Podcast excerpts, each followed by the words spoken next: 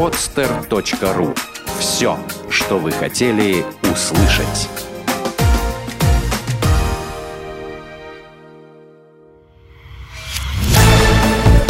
«Экономика» с Кириллом Родионовым. Авторская программа для всех, кто интересуется ситуацией в российской экономике. Без возрастных ограничений. Как оживить российскую экономику? В середине июля Росстат опубликовал данные о темпах экономического роста. В середине июля Росстат опубликовал данные о темпах экономического роста в России в текущем году первом квартале экономика выросла на 1,6%, во втором квартале на 1,9% по отношению к аналогичному периоду 2012 года. Эти данные стали наглядным свидетельством замедления российской экономики. Над тем, как восстановить экономический рост, думают высокопоставленные чиновники правительства и эксперты. На днях министр экономического развития Алексей Улюкаев опубликовал план антикризисных мер, состоящий из пяти блоков. Развитие малого и среднего бизнеса, повышение инвестиционной активности, повышение доступности банковского кредитования, улучшение инвестиционного климата и решение отдельных отраслевых проблем – Дадут ли эти меры эффект, покажет время.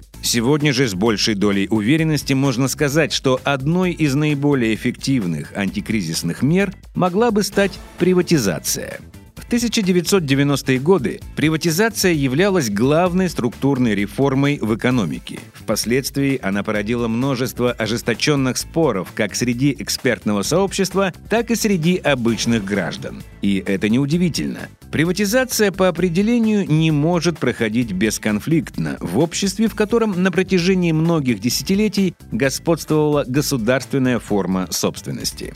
Необходимо отметить, что процесс приватизации начался не в 1992 году, когда была принята программа чековой приватизации и в обращение были выпущены ваучеры, а еще в бытность СССР в конце 1980-х годов.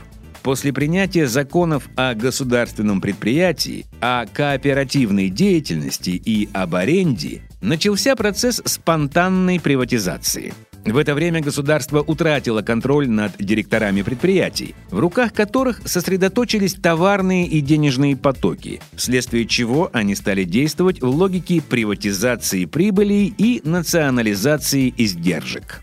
В июле 1991 года Верховный Совет РСФСР принял закон о приватизации государственных и муниципальных предприятий, который стал первым кирпичиком в здании последующей чековой приватизации. Пришедшим в правительство в ноябре 1991 года реформаторам этот документ не нравился. Они хотели провести денежную приватизацию с привлечением иностранных инвесторов, как это было сделано, например, в Венгрии. Однако в условиях политической и макроэкономической нестабильности этот сценарий был абсолютно нереалистичен. К тому же в стране в течение нескольких лет уже шел процесс спонтанной приватизации, который было необходимо любой ценой ставить в цивилизованное и управляемое русло. В итоге реформаторы склонились именно к модели чековой приватизации. После долгих переговоров с Верховным Советом приватизационные счета, заложенные в законе 1991 года, были отменены, а приватизационные чеки стали анонимными. Помимо этого, чековая приватизация предусматривала значительные льготы работникам и руководителям предприятий, что в принципе вполне логично в ситуации, когда Верховный Совет на три четверти состоял из красных директоров, кровно заинтересованных в бесплатной и льготной приватизации. После завершения чековой приватизации, в результате которой две трети российского ВВП стало производиться в частном секторе, начался ее денежный этап – Самыми нашумевшими элементами этого этапа стали залоговые аукционы, в результате которых в частные руки перешли предприятия российской нефтяной отрасли. Сегодня от многих политиков и специалистов можно услышать рассуждения о том, как стратегические предприятия были проданы за бесценок. Однако именно залоговые аукционы впервые за весь период рыночных преобразований принесли государству доходы от реализации имущества в размере 800 миллионов долларов, что позволило закрыть многие дыры в бюджете.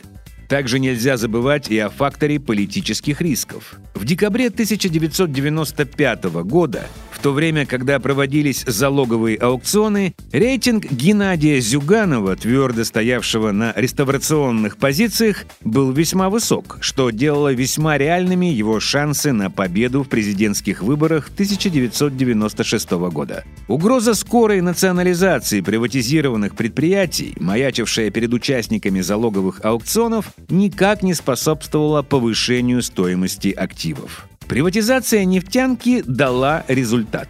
В середине 90-х годов Добыча нефти в России сократилась до 300 миллионов тонн в год, и перед страной стала перспектива вхождения в число нетто-импортеров нефти после 2000 года.